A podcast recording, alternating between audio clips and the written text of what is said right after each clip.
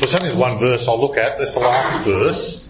Uh, so 2 Corinthians chapter 5 and, and verse 21. Well, I should say thank you very much for the invitation to be here. It's very gracious of everyone. It's good to be here.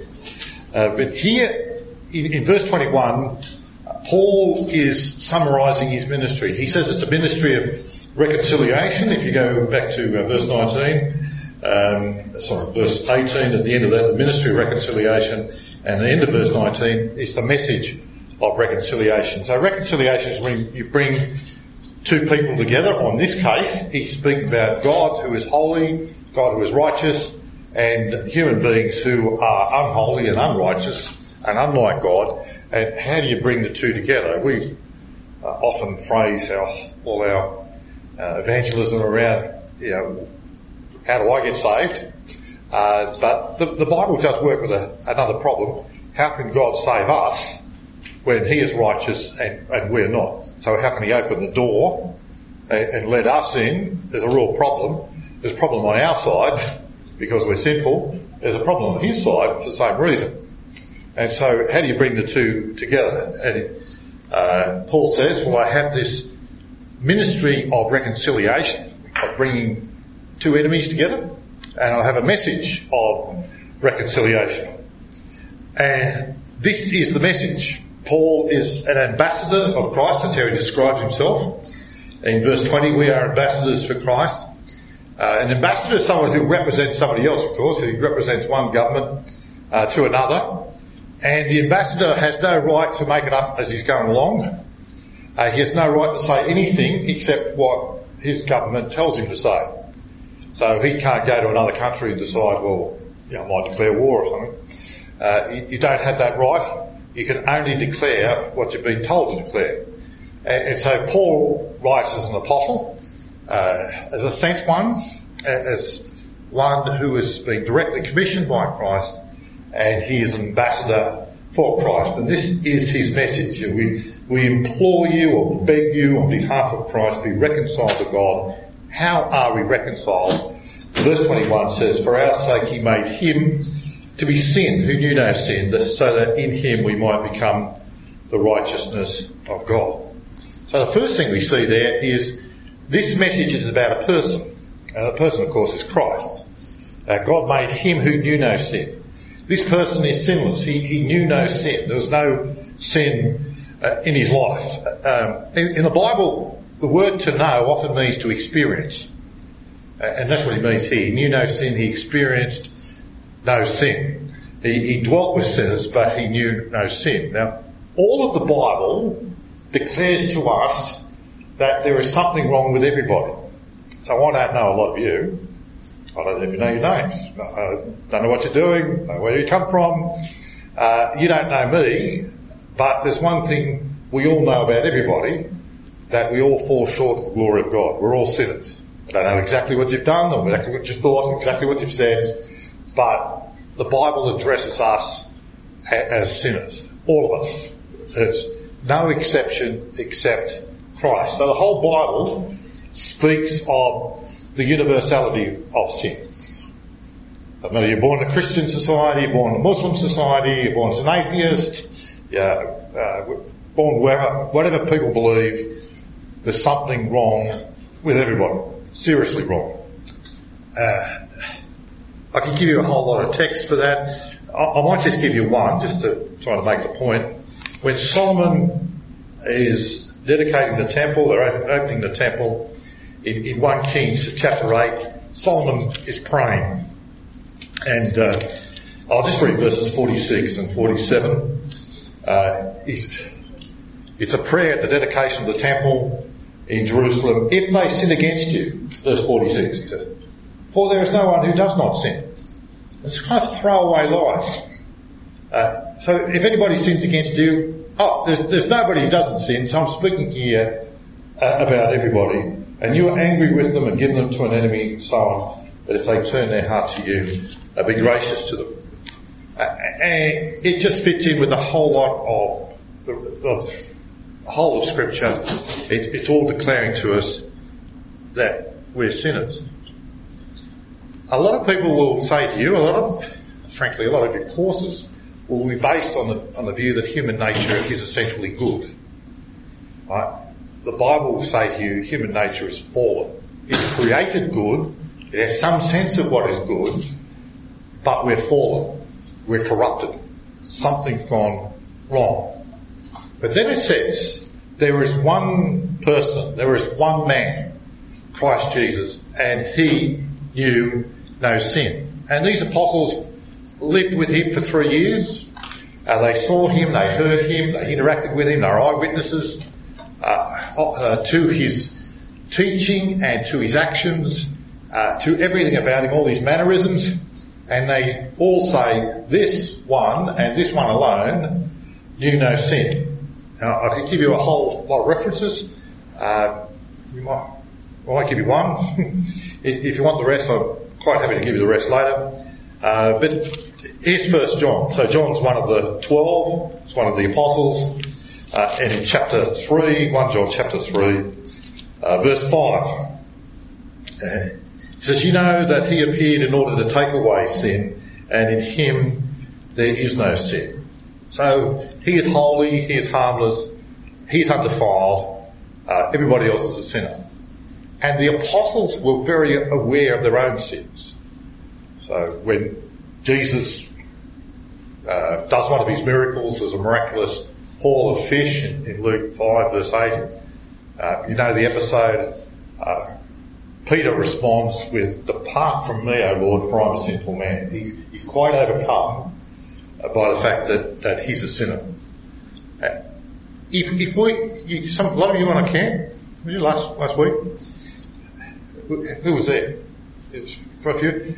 You know, you live with somebody, you know, camp for a few days and it's alright. What if you went for a week, yeah? What if you went for a month, you know? What if you went for a, uh, longer than that? You'd soon learn what rubbed you up the wrong way about everybody else.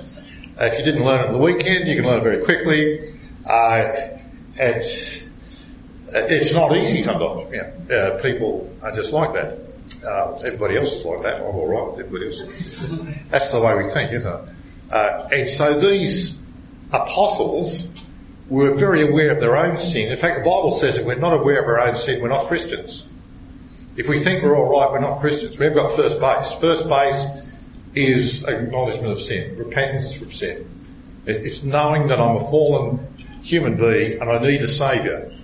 If, if I don't realise I'm a sinner, I don't need a saviour, do I? I don't need someone to save me. If I'm out there swimming in the ocean and I think I can swim, if the lifeguard comes up to me and says, oh, I'm going to save you, I'm likely to be offended. you know, I only want to see him if I think I'm drowning, if I think I'm in trouble. And it's like that with Christ. He is Saviour, but He's only Saviour, it only makes sense to us if we realise that we need to be saved, if we're sinners. So that's the starting point for the Christian, but not for Christ. Christ has no sense of sin that he ever sinned, and all the apostles refer to him uh, as sinless. The rich young ruler came to Jesus in Matthew 19 and he said, What good thing must I do to be saved? Tell me a good thing I'll do it. I'll be saved. And you remember what Jesus said? He said, Well, keep the law. There's a whole lot of good laws out there that God's given us, keep law.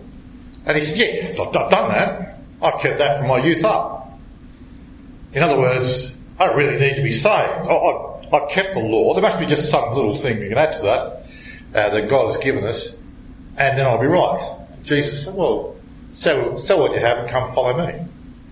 It's often taken as a, a lesson against covetousness, and I think it is. But really, Jesus is saying, You have no sense of sin. You've come to me and talked to me about salvation, but you think you're already saved. You think you don't need to be saved. You're not aware of how fallen you are. Let me give you a bit, bit of law uh, to show you how fallen you are. And the man goes away sorrowful. And you remember the disciples, they also, look at him, you know, he's, when it says the rich young ruler, he's the rich young ruler of a synagogue. He, he's a good man, you know, um, Australia Day Awards, that sort of thing. He's that sort of person in a religious society. Uh, and so, if he's not there, who is? And Jesus says, well, we're man, it's impossible but with God all things are possible. And I have to work out what Jesus is saying. Well, Jesus is saying we can't save ourselves. Uh, it, it is all of God. So all have sinned. Everybody has sinned. Don't usually quote the Quran, but can I quote the Quran here? Um, in the Quran, Muhammad is told, it's uh, Surah 47. Surah means chapter.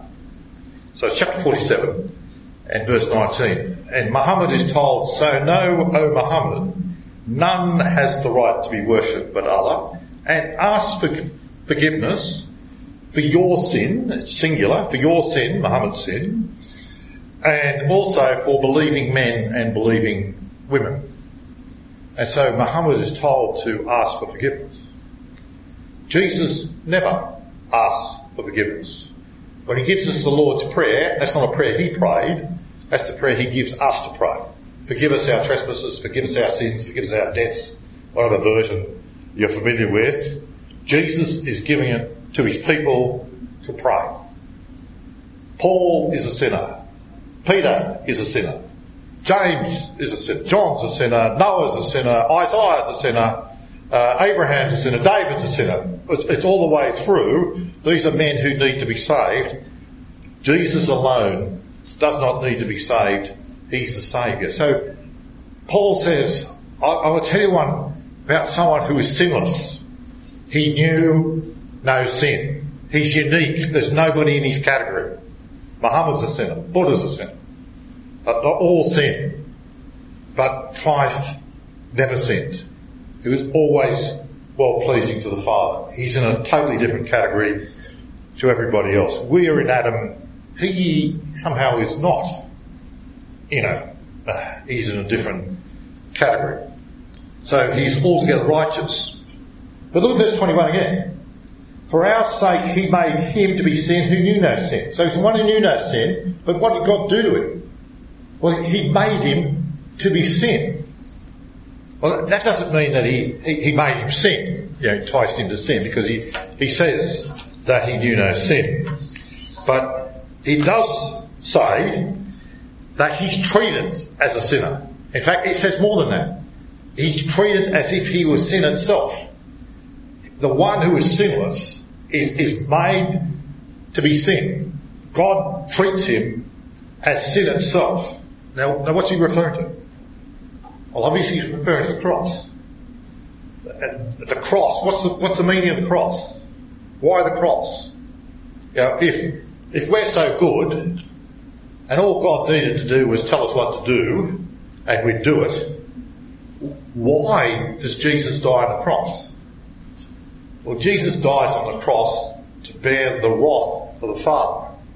There's the wrath of God against all ungodliness and unrighteousness of men. That's Romans 1 uh, and, and verse 18. And there is something wrong with us. All we, like sheep, have gone astray. And each of us has turned to his own way, and, and the Lord has laid on him the iniquity of us all. That's Isaiah 53 verse 6. There's prophecy from the Old Testament concerning the coming of the suffering servant. What will the suffering servant do? Well, he, he's got a remedy for all. We're, we're all like sheep. Not in the good sense, in the bad sense. In the bad sense that uh, the sheep go astray and we've all wandered our own way. But the Lord has laid on him the iniquity of us all, that which the sheep deserved, the suffering servant took upon himself. This one who was sinless, who knew no sin, was made to be sin for us. You know, on the cross, remember he cried out, my God, my God, why have you forsaken me? And people, what's that mean? It means what it says. The Father forsaken the Son. The Son on the cross bore the punishment for sin. This 2 Corinthians 5 verse 21. Just flip over to the next uh, epistle. It's not actually the next epistle that he wrote, but it's in the uh, order that we have in the English Bibles. Uh, Galatians in chapter 3. Look at verse 13. Christ redeemed us from the curse of the law. The curse of the law was you've got to keep the law and it's you know, not, you know, 50% will get you the pass mark. That's the way the university operates. It's the way God operates. Uh, you've keep the law all the time without any failure. The pass mark's 100%. And I put it like that. Uh, the, Christ has redeemed us from the curse of the law. How? Well, by becoming a curse for us. He who was blessed takes upon himself the curse that we might know the blessing. That's the message of substitution. And so, the one who knew no sin was, was made to be sin for us. God, on the cross, the Father treats the Son like he's a murderer, like he's an adulterer, like he's full of pride and, and arrogance, and, and he's a transgressor, he's a thief, he's a rebel, he's a blasphemer, he, he's everything he could possibly do. He's, he's trampled on all the commandments, and the Father treats the Son like he'd broken the commandments, like he is sin itself. The one who knew no sin was made to be sin. He experienced no sin, but he was made to be sin. And the, the, the Bible it, say either he is cursed or the curse remains on us. We, we don't have to do anything in one sense to get the curse. We're born that way. Know, that's how it is. Uh, we, we're born as fallen and corrupt people. And we're under the curse of God. And Christ takes that curse upon himself. He, he takes the sins of his people and he bears them in his own body. He bears the wrath of God, something he'd never known before. You know, in, in John 17, you know, the, the high priestly prayer. He'd known glory with the Father, and he'd known the love of the Father, and he'd never known anything like what he experienced on the cross, where he experiences the wrath of the Father against all unrighteousness and ungodliness of men. So either we accept that Christ has borne the curse, or we continue to bear that curse. Christ is forsaken on the cross, or we will be forsaken in the judgment. Uh, either he took our condemnation, or we will bear our own condemnation. It's, it's all substitution. It's all exchange. So the one who knew no sin, he was made to be sin. And what's the result of that? Well, the result of that, he says, is that so that in him, in Christ, we might become the righteousness of God. God is righteous. We're not. We're the opposite. How can you bring the two together? What do most Australians say? Yeah. How, can God receive when he's heaven? Well, most funerals these days, what do you have to do to get to heaven? Just die, yeah, doesn't do anything else. Everybody goes. uh, there's, it's not a real problem. Know, not a great problem. You know, God's holy. What's that mean? No, God's our mate. If He exists, He's our mate in the sky. And, and sin, it's not a big deal. You know, I, I close my eyes to sin. God closes his eyes to sin. And the idea that God has a problem with sin is just totally alien to our culture at the moment. Uh, but it's not what Paul's saying here. God is righteous to be received in, into God's presence. We need to be righteous. Where do we get it? How are we righteous? And he's, he's saying over and over again, if we're not righteous in ourselves. So it's not, you know, you be good and you'll get there. Well, it's true if you were good, you'd get there, and I'd get there, but the Bible says nobody is. So nobody gets there that way. So our righteousness is not enough.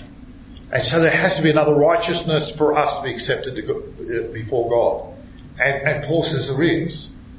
Here's the sinless one who's accounted as sin by his Father, that we might become the righteousness of God in him. In Christ, the righteousness that we need, we have. It's imputed to us. It's, a, it's, it's accounted to us it's, it's ours by grace, by God's free gift, It is something we receive. And so we move from being in Adam to being uh, in Christ. Uh, Horatius Bonar put it like this, thy righteousness, O Christ, alone can cover me. No righteousness avails, save that which is of thee. No, nothing, no other righteousness is enough. The righteousness I do is not enough. You want to be spiritual tomorrow?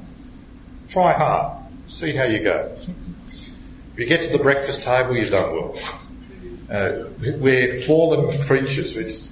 We, we can try as hard as we like, and that's one thing. Most of us don't try as hard as we like. But if we try as hard as we like, we, we then see, we uncover sin that we never thought we had. Uh, it's there. The harder we try, the more we see. Uh, so our sins are imputed to Christ, and His righteousness is imputed or accounted to us. So if you're a Christian, how does God look at you? Well, He looks at you as in Christ. So clothed in the righteousness of Christ. How does He look at the non-Christian? Well, he's on his own. You know, what is he? Whatever he is. Is he alright? Well, he might be better than a lot of people. Might be a nice fellow, a nice woman. Uh, might be reasonably kind. There might be a lot about his or her life that's uh, reasonably impressive. You can meet people like that. Uh, but they're on their own.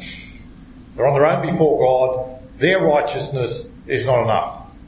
The Christian is clothed in the righteousness of another. It's perfect righteousness. And so God is pleased with us if we're, if Christians. If you're a Christian clothed in the righteousness of Christ, God is pleased with you because of His Son. Not pleased with you because of you. He's pleased with you because of His Son. If, if you have faith, saving faith in His Son. So, Christ bears our sins, but He's not morally defiled. He knew no sin. We become the righteousness of, of God in Christ, but we're not morally cleansed there. There's, uh, there's more to it. Uh, this is talking about the forgiveness of sins. This, in, other words, you have a, you're doing sanctification. You, your justification is about acquittal, isn't it? We're acquitted before God, declared not guilty, declared righteous. Sanctification is, is a process of being made righteous, of growing, isn't it? So the one is perfect, the second one is imperfect in this life. Moral transformation flows from this, but we need to be acquitted first. If I die, how do I know I'm right with God? It's because of Christ Jesus, being in Christ. The righteousness, uh, come the righteousness of God Himself, the righteous one who knows no sin, uh, the one who is totally holy and pure and good. His righteousness is mine. That's the only righteousness that's going to get me there. And I have it in Christ. And I have it in no one else. That's why it's not arrogant at all to say there's, there's just one way. The world will tell you there's a thousand ways. Even the religious world, a lot of them will say there's a thousand ways. But what's the other, what other way is it? Yeah. How I, who am unrighteous, right with a righteous God? Uh, it's only through Christ. It's not even through following Christian law. That shows me that I sin. That shows me that I'm unrighteous. Doesn't make me righteous. So, what, what's your hope of being counted righteous before God? That's what this text is saying. Paul's the ambassador. This is the message. This is Christ's message. Be reconciled to God. How? What's your hope of being counted righteous before God? Well, this is wondrous exchange. Uh, Christ was made our hell that his heaven might be ours. Horatius Bonar lived in the 19th century, uh, but he put it like this, he was Scottish. Upon a life I did not live. Upon a death I did not die. another life, another's death, I stake my whole eternity. I didn't live the righteous life. Christ did.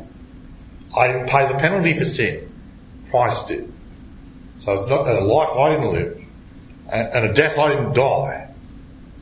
Another's life, another's death, but my whole eternity I stake on that. That's faith. That's, that's trust. In this fallen and dying world, this is the refuge and the only refuge.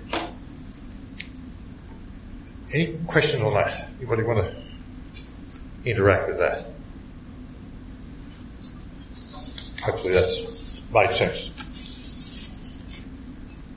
Peter, could you just expand on when Jesus became sin on the cross? The Apostles' Creed says he descended into hell. Yeah. How do we fit that together? I, I think it means he descended into death, but um, let me. Let, let, I think I'll get somewhere where you're heading. I hope, um, Philip. Uh, from Romans three. What's the what's the cross achieve? And Romans chapter three, in, in verses twenty-five and twenty-six, Paul says that uh, he talks about being in Christ Jesus, whom God put forward as a propitiation by his blood to be received by faith.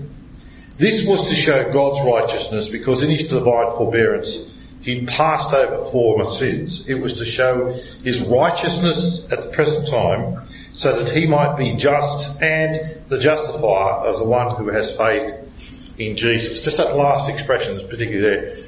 What's, what's Christ achieving at the cross? What is God the Father doing at the cross? Uh, God can be just and the justifier. If, if, if a judge is just, what does he do? You come before the judge. I had a friend, uh, you got uh, parking fine, and his defence was, I was, well, I was half in and half out, you know, and you picked the, the half, half out bit to get offended by. Uh, and, he didn't get anywhere, by the way. Uh, if a, if a judge is just, what does he do? see it. You did the right thing. um, okay, the right thing. So you punish the guilty. You say, well, what's the punishment for parking the wrong place? Whatever it is. And you exonerate the innocent.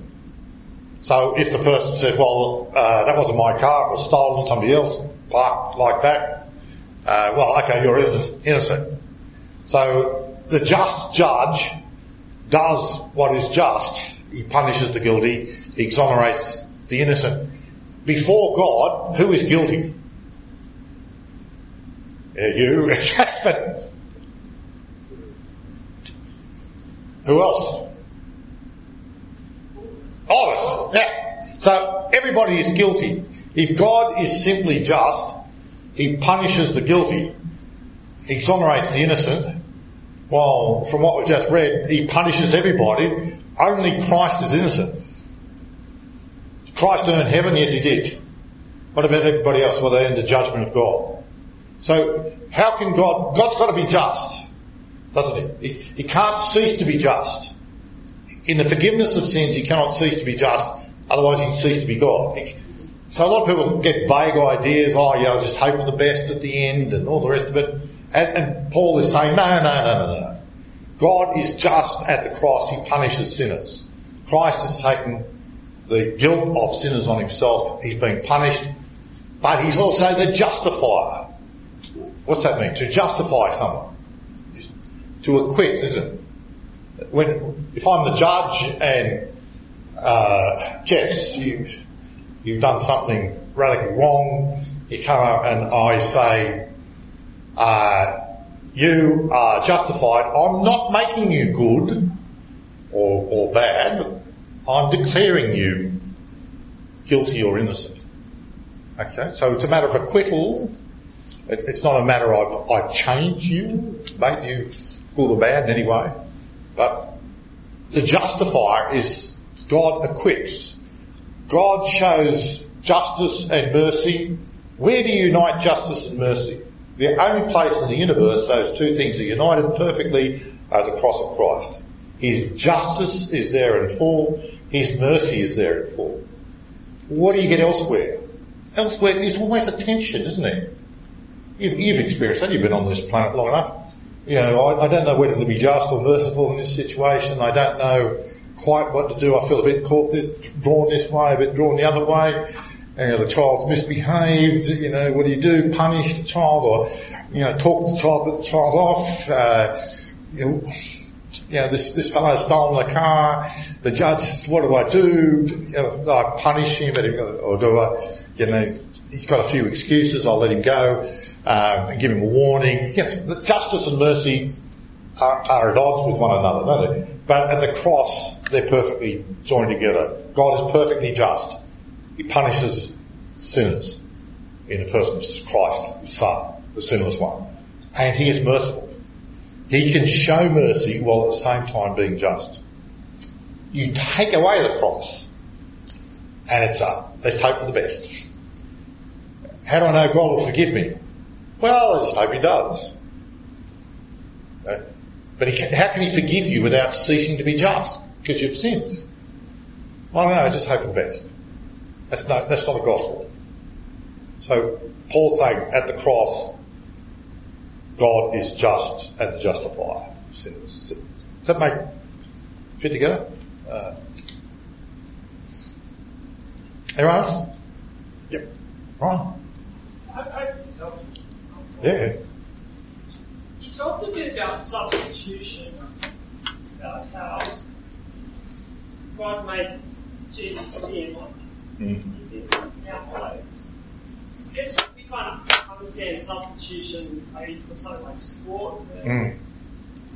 one person might do something off they go on in our place. I'm just wondering if you could explain how Jesus' life able to substitute for all of us, like not just for me, like one. Mean? Like it's, it's one person's life. How, how is he able to substitute for more than one person? Well, it's, it's just, in one sense, it's similar to being in Adam. Why am I like I am? Well, you know, I was born this way. We're born corrupt. And so we've inherited Adam's fallen nature, not his unfallen nature. So there's something wrong with us when we're born. And, and uh, I've got some cute grandchildren, but uh, I, I know that you know, one of their first words will be no, not yes. And uh, you don't have to teach them how to throw a tantrum. Um, they somehow learn that by themselves. And, and that's the, the nature that we're born with. And as we get bigger, we just become able to do more damage. Uh, uh, and if we just look at it and say, oh no, that's all sweet and lovely and there's no sin there, uh, that, that's a nasty thought, well that's unrealistic. We, we're, we're fallen, sorry, we're fallen and we're in Adam. We're either in one realm or the other, in Adam or in Christ. And so Christ has come as the saviour of his people. So he is the head of a, a people of a redeemed people. Adam is the head, we all go back to Adam, is the head of an unredeemed people, if you like. We start out as unredeemed. It's, so there's, there's two communities, if you like, in the world at the moment. There are those in Christ and there are those are still in Adam. Yeah. Yeah, I think you kind of talked about this, but um, I'm just wondering, kind of related to that, how Jesus is innocent. How is it fair for God to punish an innocent person? Is that unjust? It's not, it's not unjust, it's gracious. I mentioned the word grace. Uh, so if God simply is just, He punishes everybody, and we've got no comeback. Like, I can't argue with God to say, well, you know, I'm, I'm really a lot better than you think I am. Because uh, God's reply is, no, you're a lot worse than you think you are. Uh, it, and so justice is, would be damnation for everybody, just God's judgment on everybody. Uh, God is gracious without ceasing to be just. But His grace is His grace. His love is His love. Why does He love Israel? Deuteronomy 7. He loves Israel because He loves Israel. Uh, why does He love His people? He loves His people because He loves His people. Not because they're lovable. Not because anything else has triggered off His love, but because God has got a grace, free mercy, undeserved favour. Um, if I, you know, the illustrations, uh, I held up this watch and I said, well, this is yours. If it's your birthday, you can have it free, and if you came out and took it, that's grace. That's, a but if I said, look, um, I've got a lot of photocopying I want to get done. Uh, if you want to come and spend a couple of hours in my study and do it, I'll give you this. Well, that's wages. You've worked for it. We can't work for our salvation. Uh, it, it's God's free gift. For God so loved the world, He gave His only begotten Son. And so it's always free. That's, that's grace. Grace is gratis, free. And we receive it. Yep. Uh, help me my understanding. Give me an elevated pitch on what does grace mean.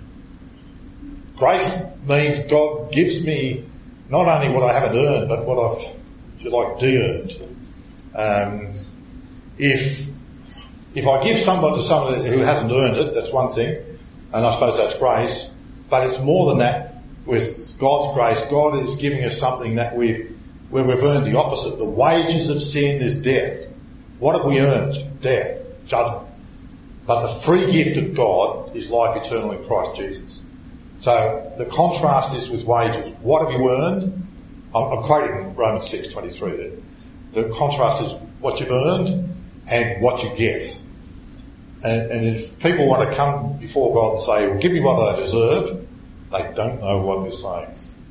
So it, grace leads to, you know, John Newton said, amazing grace, how sweet the sound that saved a wretch like me. People often don't like the wretch bit, but that was a key to his thinking. You know, I'm a wretch. Dreadful life. Read his biography. Slave trader, everything. There's nothing he didn't do. And, and then he became a Christian. Uh, and he lives gratefully in response to grace. Is it? Goes against. Peter, yes. you mentioned the rich young ruler Yeah. who said he kept the law. Can you explain law versus grace, please, or in relation to grace? He, he, he thought he kept the moral law. The moral law is, you know, like the Ten Commandments. You know, you shall have no other gods beside me and uh, no carved images and, and don't take God's name in vain and remember the Sabbath. Uh, this Old Testament law. Um, honour your father and mother, shall not murder, you shall not commit adultery, shall not steal, shall not bear false witness, shall not covet. So that, that, that's a summary of the moral law. There's actually more in there, but that's a, a summary of the moral law. And, the rich young ruler was saying, well, I kept all that. Read the Sermon on the Mount, and, and Jesus really uncovers the full depths of it. And C.S. Lewis said it was like being hit in the head with a sledgehammer. You know, so it's not soothing thoughts, but you know, before you go to bed at night, there was something that to hit you hard. Uh, it uncovers the full uh, holiness of God and what it means to be a, a Christian disciple. So the law is what God demands of us, what He tells us to do and to be. So it's a reflection of His character, His holiness.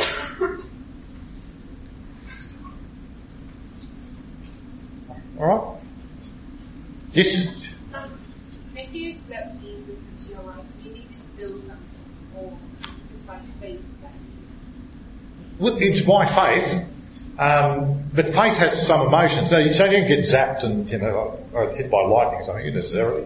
Some conversions are dramatic. The Apostle Paul's is dramatic uh, on the road to uh, Damascus, and so he's struck down and blinded for three days, and there's all that. But not all conversions like that. But all conversions have the same uh, pattern to them. I, I turn from sin and I turn to Christ. I realise I'm a sinner, I can't save myself, I turn to Christ who alone can save me.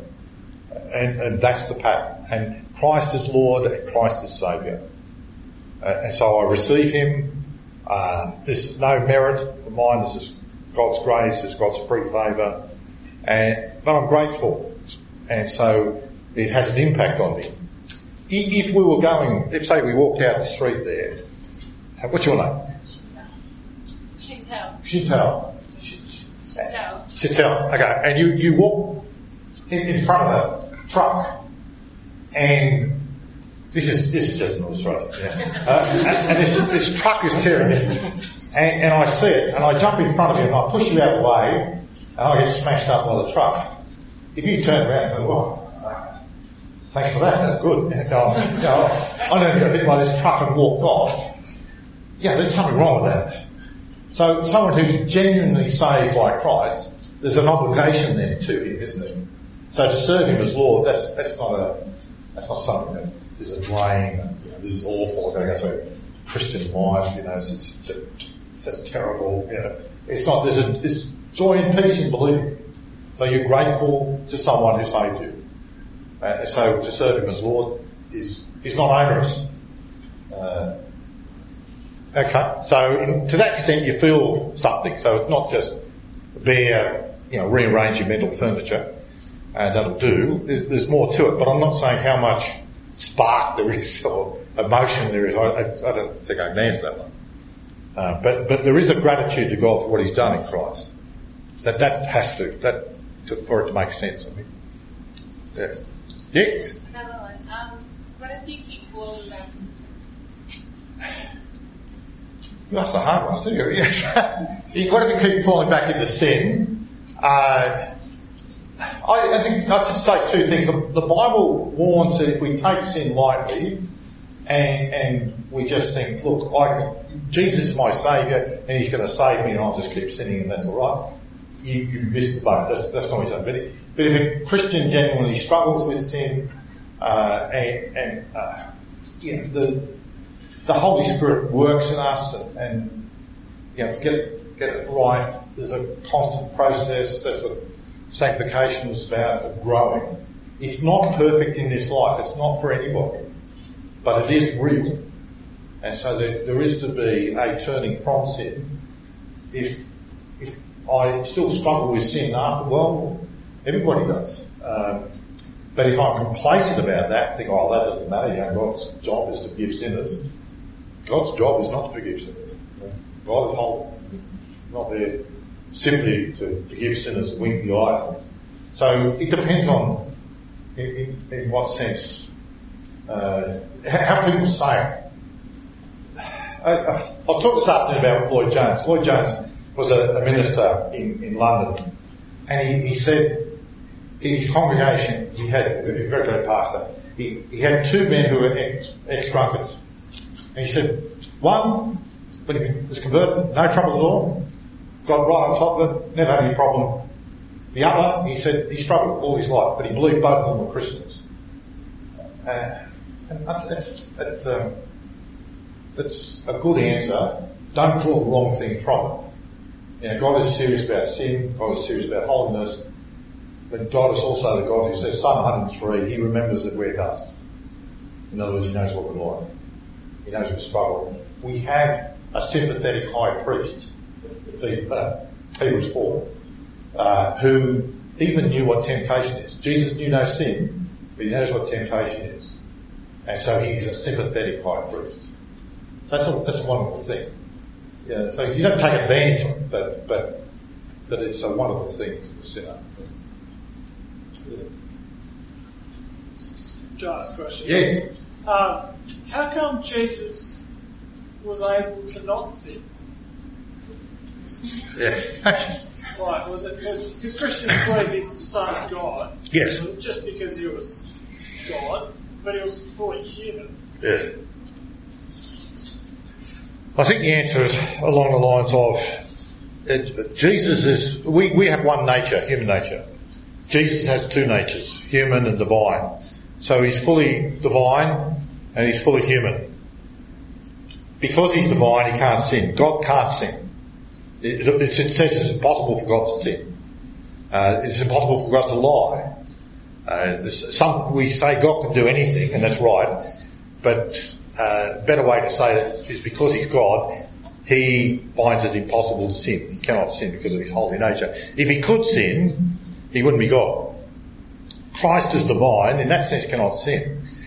In becoming man, He becomes true man including the reality of temptation. Our temptation to us is from the inside and the outside. If I'm tempted, I'm tempted from outside influences, you know, I'm watching the television or something, or somebody's in my ear about something, and I'm also a corrupt heart. So something outside tempting me and something inside tempting me.